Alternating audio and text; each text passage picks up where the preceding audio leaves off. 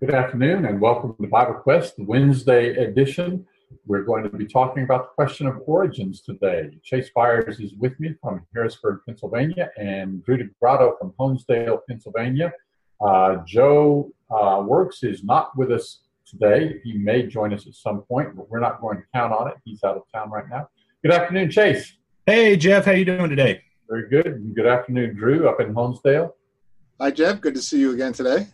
Thanks for helping us out today. Drew, of course, is often, almost always behind the scenes helping us out. And every now and then he helps us out on the webcast. We want to talk about the question of origins today. Here's what we're talking about. Um, people want to attribute our existence to evolution. Uh, they say they think that there's more evidence for evolution than there is for God. I don't believe that, uh, but some people tend to think that. Here's the problem with that. There are a lot of problems with that, but one big problem is that in no way, in no way answers the question of where did we come from in the first place, right? Yeah, that's exactly right. Um, I think that's uh, one of the biggest questions a lot of people have is where did we come from? Um, and uh, I, I, I, do think to a certain degree people are looking for a way to to explain away what Christians have concluded about where we came from. And so I think evolution and, and other things are sometimes a result of that. Um, well, right. So, uh, but but the but the thing is, and, and I think you're exactly right. People are looking for some alternative. I remember a quotation I heard from a, a Sir Arthur Keith, I think was his name. Uh, I think he was probably an anthropologist, uh, but he made the statement: Evolution is unproven and unprovable, and the only reason we accept it is because it is the only alternative to special creation. So, what he was saying is the very thing that, that you are saying that people believe in evolution because they don't want to believe in God. But the problem is, evolution doesn't take the place of God. It doesn't explain where we came from in the first place. Um, as a matter of fact, Chase, I was over your direction recently. We were talking about the fact that even uh, prominent evolutionists, even Richard Richard Dawkins, that's his name, yeah, Richard Dawkins himself uh, speculated that perhaps life was seeded here by aliens, extraterrestrial beings. Um, Watson and Crick, Crick and Watson, the guys who who are credited with the discovery of the structure of DNA. Um, uh, one of them has published articles advocating the theory that perhaps life was seeded here uh, from beings on other planets. Why would they speculate those things? Well, because uh, life is very complicated and complex, and they recognize that it couldn't have happened from nothing. But then you have to ask the question well, where did those alien lives come from? Exactly. Two points you've just made. The first one, they recognize that the theory of evolution doesn't account for where the first life came from. And secondly, you've made the point that if they say, well, maybe it came from outer space or some other planet, that just pushes the question further away. It doesn't answer the question, where did the life on some other planet come from that came here, if that's the theory? The, the thing about the DNA that you're talking about, they've recognized it is such a complicated code and everything works on code and programming. Well, you need a programmer to do the programming.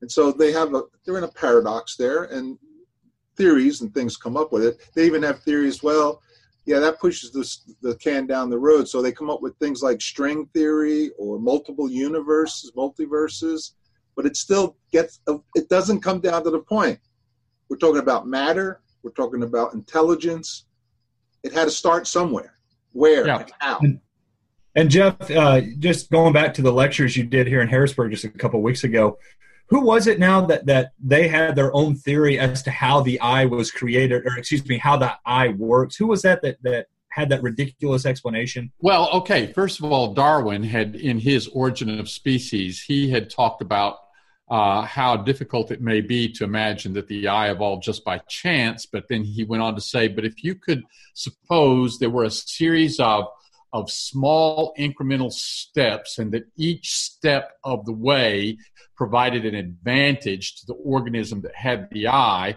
that maybe then you could get past how difficult it is to imagine this happened by accident, and you could realize natural selection accounted for it. But then Richard Dawkins, it was Richard Dawkins who went through and he tried to go through and explain step by step how this would have happened. Uh, and of course, what he had uh, it all right, right? He, he got it 100% correct. well, hey, and he was just speculating. He doesn't have evidence of each of these steps and each of these benefits. He's just speculating. But what we talked about when I was over there at Harrisburg is the point Michael Behe has been making, uh, for example, in his book Darwin's Black Box, and that is to say, Darwin was imagining all of this um, from the anatomical uh, at the anatomical scale, at the level of the eyeball, say for example.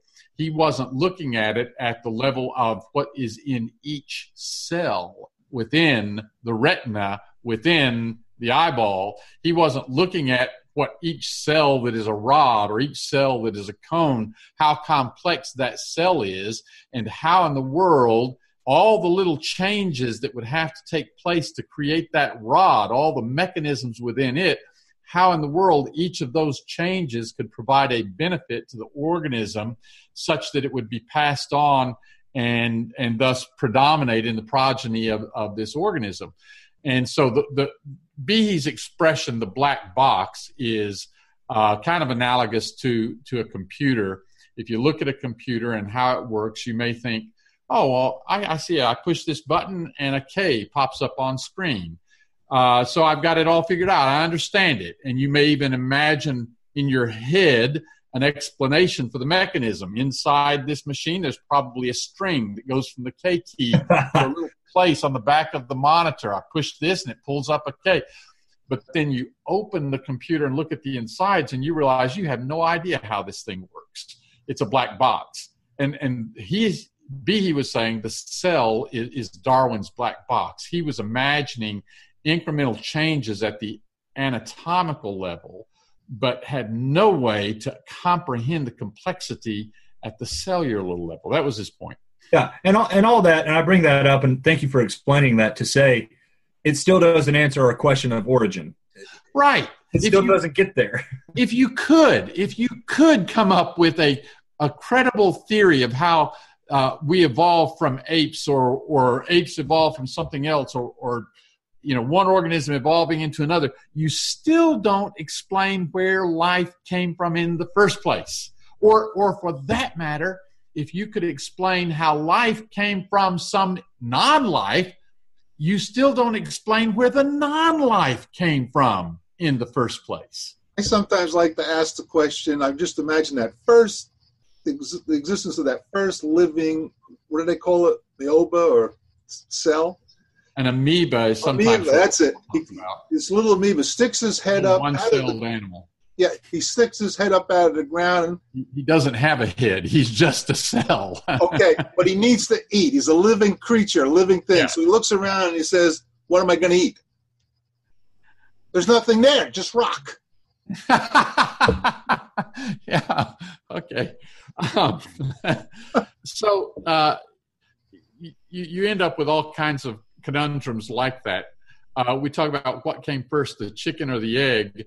Um, if you just well, that's another question. Well, let's just let's pursue that just for a moment. Uh, if if you had a chicken that didn't come from an egg, how do you get a chicken that didn't come from an egg? And every chicken thereafter comes from an egg. If you started with an egg and you didn't have a chicken, who sits on the egg? So there are those kinds of problems. But there's a there's a thing in the DNA code. You mentioned the DNA code a minute ago, Chase.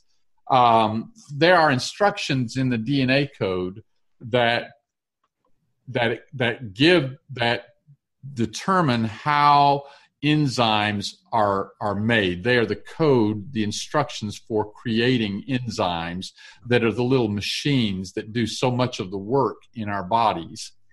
Uh, so well in fact it's those enzymes that uh, are that have the code in them that do all the work uh, and the code is in the DNA, But for that code to be read by the DNA to create enzymes, you have to have enzymes.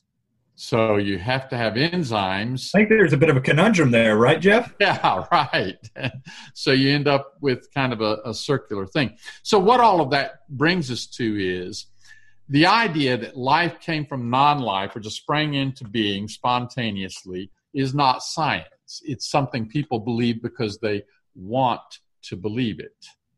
Uh, we used to talk about the law of biogenesis and uh, the law of biogenesis was that all life comes from previously existing life. That's what is scientifically observable. Uh, in the Middle Ages, people believed life just sprang into existence from non-life, right? You aware of that, Drew? Had you were you aware yeah. people used to believe that? Yeah. I mean, you set some rotting meat out, you leave it there, and the next day there's all these little maggots crawling around in it. What happened? They saw, thought life came from non-life. There was just non-life, and then all of a sudden there's life spontaneously. And it was Louis Pasteur who came along and demonstrated no, no, no. All life comes from previously existing life. That's the only thing we see scientifically. But now, people who want to tell us that evolution is science, that life is here as an accident, you, you say, well, where did that life come from? Well, it evolved from this. Well, where did that life come from? Well, it evolved from this. But let's go back to the beginning. Where did the first life come from? And without God, what do they have to say? Nothing. Oh, life had, life had to come from non-life. Well, that's not science. That's not science. And so, um, evolution does not answer the question of origins. Um, are we on any better footing, guys, if we say, well, God created it? Uh, we say, well, evolutionists, atheists are just speculating something that we've never seen happen, something that we can never demonstrate, that sometime in the past life came from non life, um, we say that's just wishful thinking. They're believing that because they want to, they don't have any rational basis for that. Are we on any better footing if we say life came from God? We're, we're on far better footing as far as I'm concerned. Uh, we, we have God's word for us and uh, different things that it presents and, and makes valid and good points as to how we can know and have faith that God is real. All right, we, you mentioned God's word, and we're going to turn to God's word here in just a minute. But let me press you on that, Chase. I agree with you, but let me press you. If I'm an atheist, you say, well, we have God's word for that. God's word tells us that God created everything. I'm an atheist. I say, well, Chase, how do I know it's God's word? You just believe that because you want to believe that. What do I say to that? Yeah.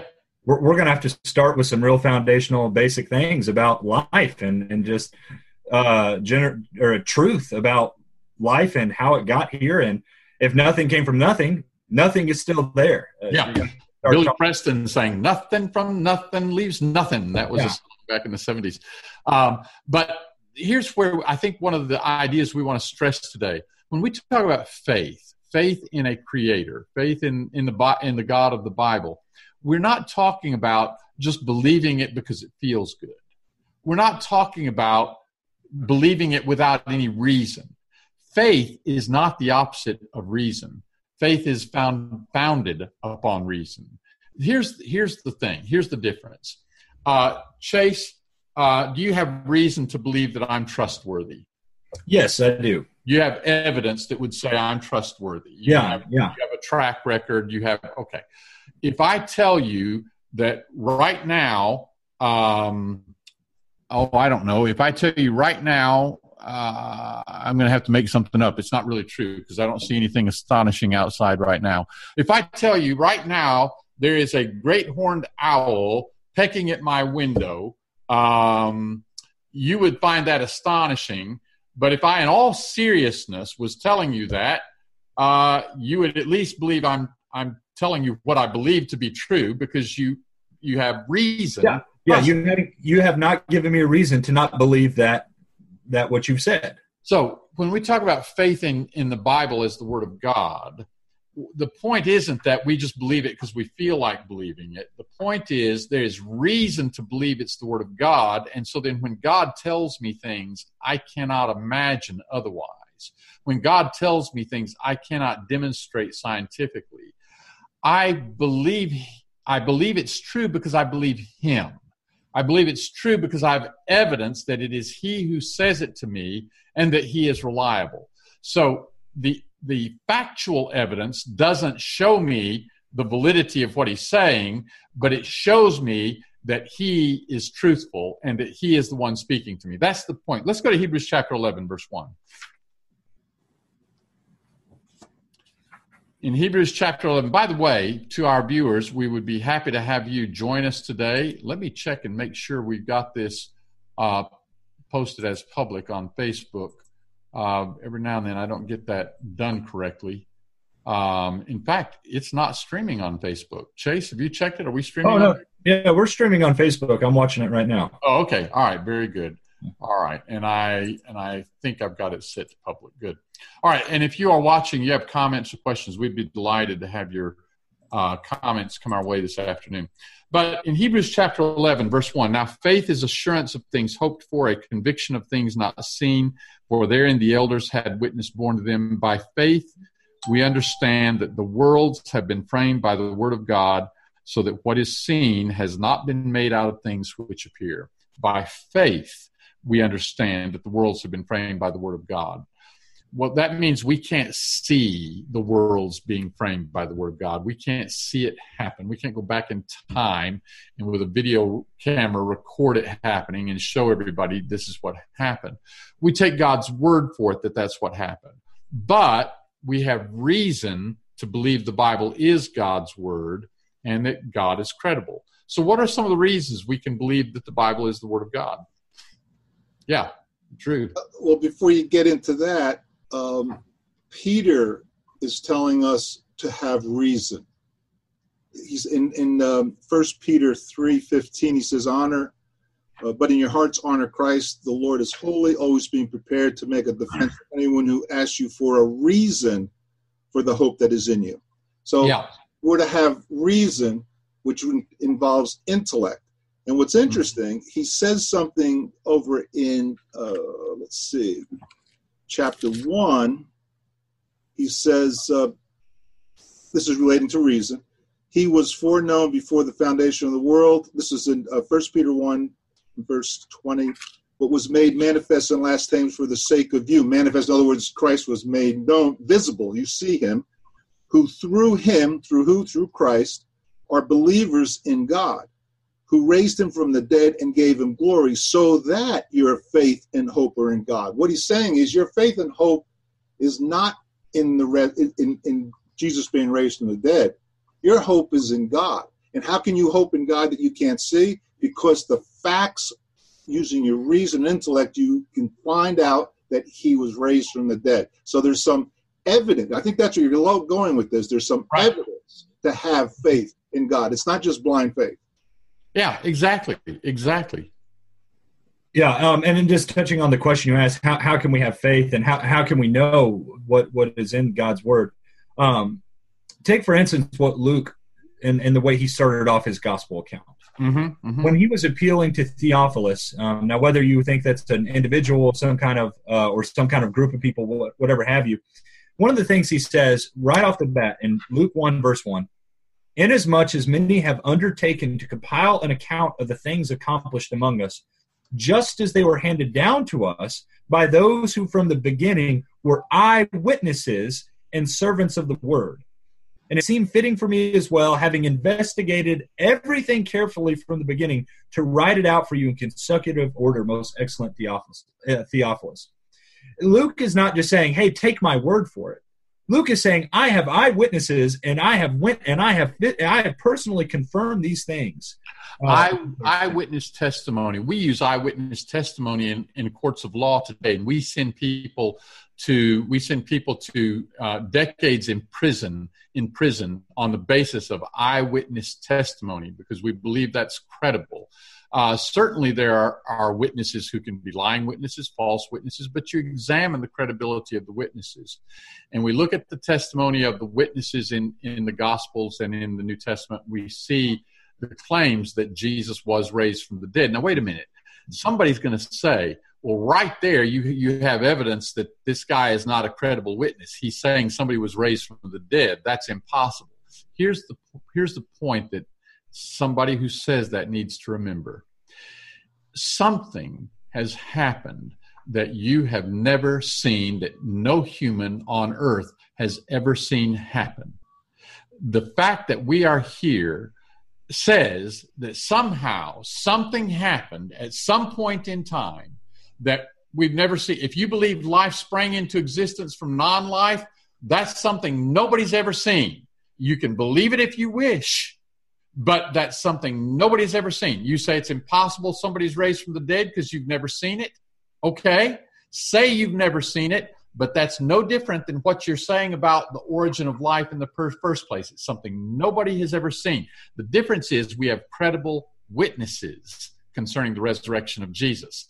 We don't have credible witnesses. We don't have any witnesses that life sprang into existence from nothing or from and, and, and touching on that point about the resurrection as well, and, and Paul makes that same point in 1 Corinthians 15. He's he's also acknowledging, hey, if the resurrection didn't happen, our faith is in vain. It's empty. It's, it's pointless. Mm-hmm. So Paul is even putting stock in saying, hey, here are some eyewitnesses. Here are some people who saw the risen Christ. Mm-hmm. Um, and so the same can be said today when we're trying to prove that Jesus was raised from the dead. Um, but yeah, Jeff, I think that's a, that's a great point. Following up on what you're saying there, Chase, in, in chapter 15, Paul goes even further and says, if he wasn't raised from the dead, I'm a liar. All of us are liars. And what does that mean? Then you can't believe a word I say. So there has to be some kind of evidence or proof to them, physical evidence, that he's not a liar. Obviously, there, are, there is the resurrection, the empty tomb. And then in verse 17, uh, chapter 17 of Acts, he's talking to philosophers, Greek philosophers. And he makes an interesting statement. In verse 30 of Acts 17, he says, The times of ignorance God overlooked, but now he commands all people everywhere to repent because he fixed the day on which he will judge the world in righteousness by a man whom he has appointed. And of this he has given assurance to all by raising him from the dead. In other words, you can't see the day of judgment. That's something you can't see. It's coming. Right. But you right. can be sure it's going to happen. Why? Go look at the empty tomb. There's mm-hmm. evidence and proof that you intellectual philosophers can go check out. You have the proof. Well, am I any different today in, two, in year 2019? There's got to be evidence for me then to come to that same conclusion. So there is. That's not the topic of today's program, but there is evidence, and that's the whole premise I think you're going at. Is there any evidence that life sprang from nothing? No, the opposite is true. We haven't been able to do that. Is there any evidence that Jesus raised from the dead? Yeah, we just need to go look at it. Mm-hmm. Here's where the difference is there's no evidence on one side, and there is evidence on another. Now, what you do with the evidence, that's a different story.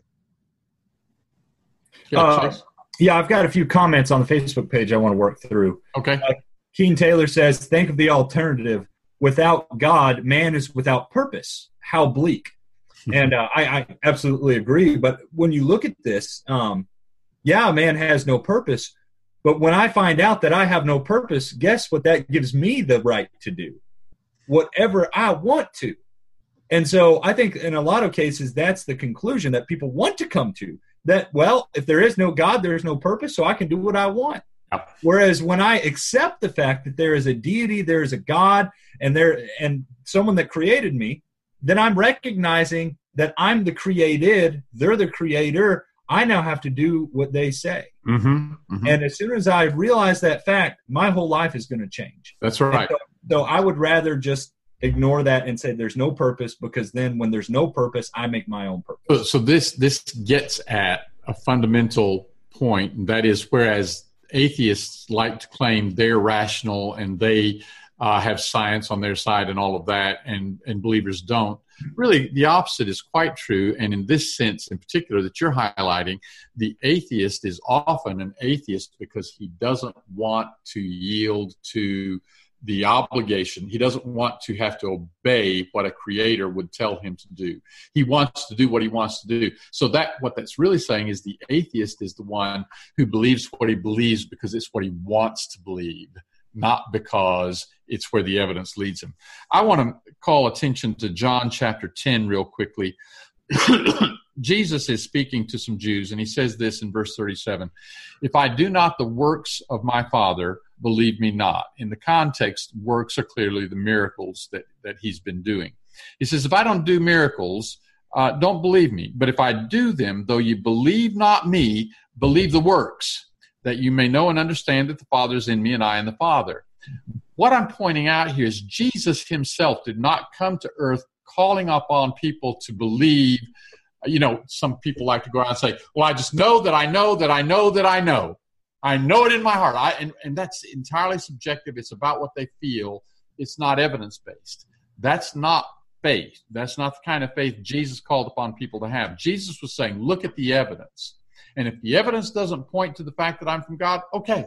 But if it does, then accept the conclusion. And the evidence was the miracles that he was doing. Chase, you had some other comments from our viewers uh, sure. by means of the Facebook page. Yeah, another comment. It says, and when you lay all the eyewitness accounts on top of each other, like pieces of a puzzle, it all fits together. For example, uh, Jacqueline goes on to say how the four Gospels all tell some of the uh, some of the same things they witnessed, but with different details. Mm-hmm. Um, and it is really fascinating when you look at how different the Gospels are, mm-hmm. yet they're all telling the same story. Mm-hmm. Um, so, yeah, I, I, think that that would be a good evidence. That would be a helpful thing to point out. And there, there is some. It's it's it's interesting. There is some evidence of independent. Certainly, as you look at the four Gospels say comparing Matthew and Mark, there are many things that are told in both Matthew and Mark, and many of the phrases are are uh, nearly identical. In some cases, they are identical, and so so we're not denying that. But at the same time, there's some independence. Uh, so, for example, I don't know if I can do this off the top of my head, but I'm going to try. Um, I'm going to turn to Matthew's account of Peter's denial of Jesus in am I thinking right? Is it Matthew's account or is it Mark's account? I'm going to try it in Matthew's account. Well, you look at Matthew's, I'll look at Mark's. Okay. Well, it's the other one we're going to need, I believe, is John's account. Okay, John's account. Uh, it's either Matthew and John or Mark and John. So I'm reading uh, about the first two times Peter is asked about his connection with Jesus when Jesus is being tried. In verse 69, Peter was sitting without in the court, and a maid came unto him, saying, Thou also was with Jesus the Galilean. And uh, he denied before them all, saying, I don't know what you're saying. And when he was gone into the porch, another maid saw him and says to them that were there, This man also was with Jesus of Nazareth. And again he denied with an oath, I know not the man. Uh, so there's that. I think that'll work. That's Matthew's account. Now John's account, and if you can read the first two denials in John's account there, what's the reference there? Yeah, so that that would be John ten uh, and verse twenty five, or John eighteen. Sorry, John eighteen and verse twenty five. Okay. Um, now Simon Peter was standing and warming himself. So they said to him, "You are not also one of his disciples, are you?" And he denied it and said, "I am not." And then one of the slaves of the high priest, being a relative of the one whose ear Peter cut off, said did I not see you in the garden with him? And Peter then denied it again, and immediately a rooster crowed. So, so there's no mention of a maid, is there? And, and in John's account, the question is put, You're not one of his disciples, are you? Giving him the benefit of the doubt, almost expecting him to say, in fact, the way the, the question is worded, they're expecting the answer is, No, you're not, are you? Whereas in Matthew's account, it's an affirmation. You are one of Jesus' disciples. In John's account, he just says, I'm not in Matthew's account, he is denying it uh, fervently, even with an oath. And you look at that and you say, well, that, that's a little different picture. Now look at Mark's account. And uh, Mark's account is going to be in Mark chapter 14. The very end of 14. Yep, and I'm going to start in verse 67. Seeing Peter warming himself, she looked upon him and says, Thou also wast with Nazareth, uh, the Nazarene, even Jesus, but he denied, saying, "I neither know nor understand what thou sayest." And he went out. Uh, that's not. That's not. That's right. Mark's account doesn't have. Uh, maybe it was Matthew's account. I'm trying to put this together. I went through this just recently. Um, Matthew's account. Let me go back there. Um, Well, I'm not going to spot it right now, but if you if you look carefully at the at the four accounts, one of the accounts mentions they were saying, um, and and and then you look at the other accounts, and it talks about a specific individual, and and you put that together. At first glance, what you see is well, they're different, but then you put it together, and what you can see easily then is a scenario whereby several people are saying he was with Jesus in the garden, and Peter, and then and then and then one individual turns to Peter and says, "You weren't with Jesus, were you?" No, they're saying you were. You weren't with him, were you? And and so that would accommodate both accounts. Well, what I'm getting at is this: it's a long way around to get to this, and I shouldn't even have started this. But you have what our what our viewer was mentioning. You have different details that show independence if they were contrived and it was just one editor saying we've got to make all this say the same thing, you wouldn't have those things that at first glance seem to be different, maybe even contradictory. And yet, when you put them all together, they're, they're not contradictory. There is a way that you can see all of that and say, oh, yeah, I can see a scenario where all of that happened. So it is an, it is an evidence of the independence of the witnesses. Well, that was way too much uh, to go into for the point we're trying to get at. The point we're trying to get at is we have credible witnesses um, that uh, they're not just they're not telling a contrived myth. They're telling the story as they saw it happen. Sure. And and uh, just to your point, I mean, you you go anywhere today and ask about Jesus. Somebody, most people have heard of Jesus, and so to to your point, uh, I think it was a little bit ago that something happened and uh, somebody saw something and there was a lot of those some bodies and they all told and they wrote it down and they they told their story. Well um, and and as to the resurrection paul writes to the corinthians just within oh 20 plus years after the death of jesus and his resurrection and he he challenges the corinthians. He says jesus appeared to 500 brethren at once and and some of them are still alive. You can yeah. go and ask them and that uh, that that wraps up the the last comment we had from Justin Brewer. First Corinthians 15. Paul points out uh, points to numerous witnesses that were at that time still alive, mostly, and his point was go and ask them, go talk to them. So, so what we're saying is, when it comes to the question of origins, something has happened no one has ever seen. Either life has sprung into existence spontaneously from non-life or there's a God who made everything. We have a record, the Bible, uh, of, a, of a communication. It claims to be a communication from God to man explaining how he created everything, where, where we came from. Do we have reason to find it credible? Well, we have eyewitness testimony to the resurrection of Jesus, which vouches for Jesus' claim to being the Son of God. Paul says in Romans 1 4, declared to be the Son of God uh, by the resurrection.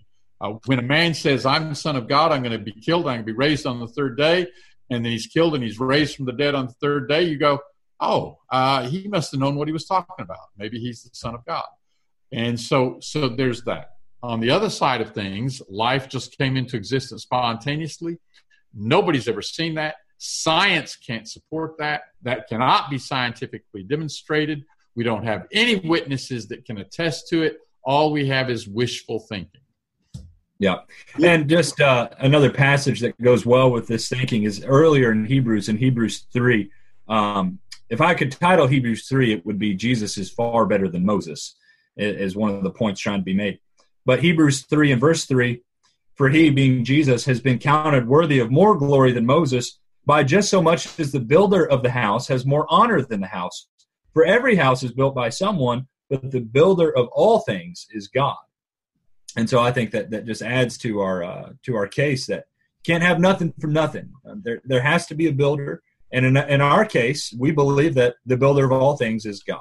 Now, somebody says, "Well, okay, wait a minute, but if you believe the Bible is the account of how things came into existence, that means you believe things were created in seven days and all of that business." And they'll say that sounds like a fairy tale, and I will grant you, I will grant you I have never seen the creation of everything that's in the world in seven days. I've never seen the creation of all the fish of the sea and all the birds of the air created in one day.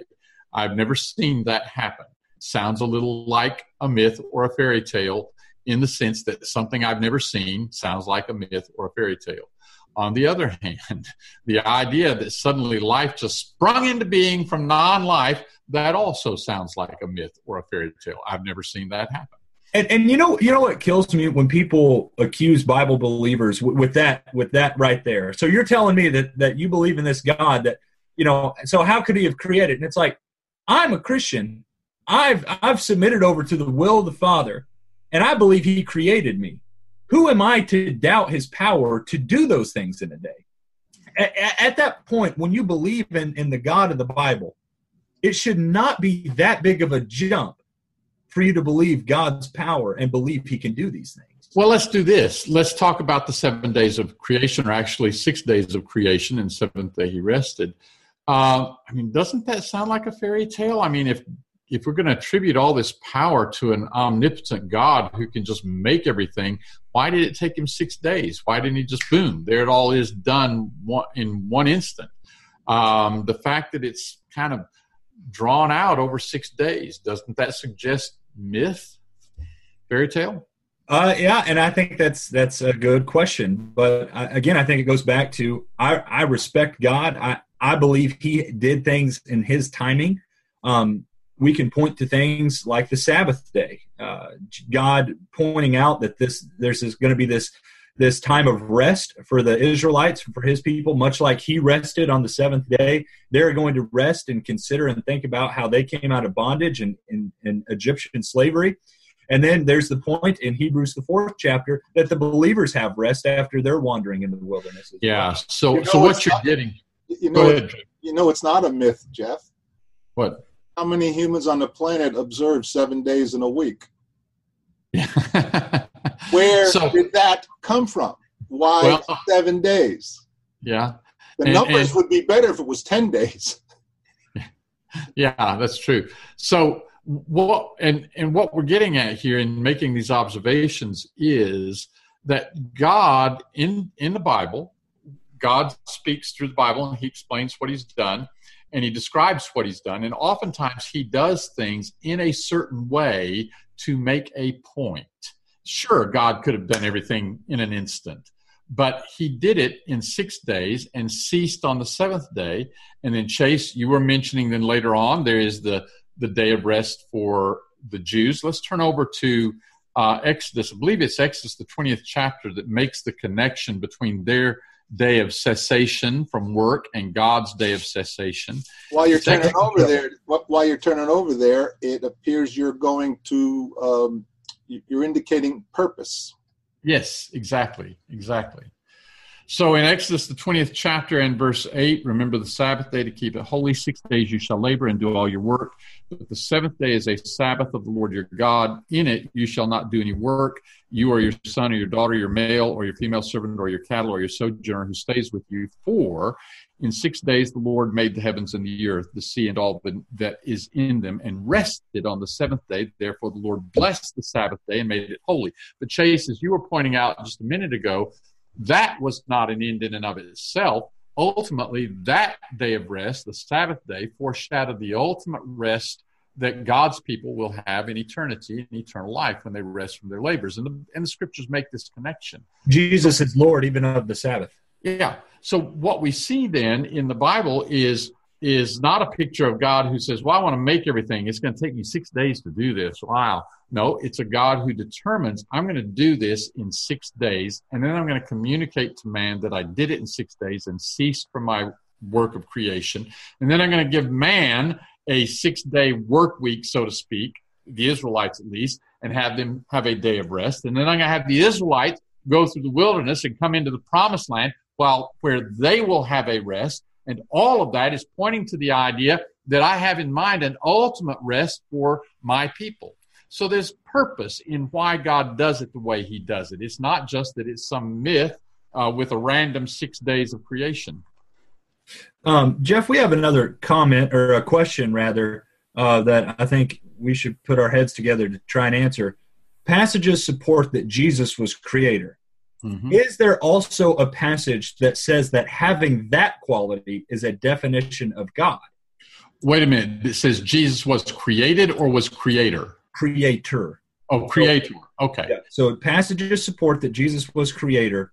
Is there also a passage that says that having that quality is a definition of God? Um, well, let's turn to the passages first of all that that highlight Jesus' role as creator. Let's go to John chapter one and Colossians chapter one, and um, let's we can start with those. Sure. Uh, I'm going to start with John chapter one and verse one, and uh, we'll read the first three verses here. In the beginning was the Word, and the Word was with God, and the Word was God. I'm just going to briefly here talk about the word word. It's the Greek word logos, and it's from which we get the English word logo. And a logo is what a company uses, a business uses to communicate a message about their product or about their company, who they are. Nike uses the whoosh. Uh, you buy our shoes, you'll run fast like whoosh, and that communicates a whole idea. In the book of John, I think this is more the point than all the Greek philosophical ideas of logos. Uh, in the book of John, Jesus is the one who communicates God to us. Verse 18 No man has seen God at any time. The only begotten Son who is in the bosom of the Father, he has declared it.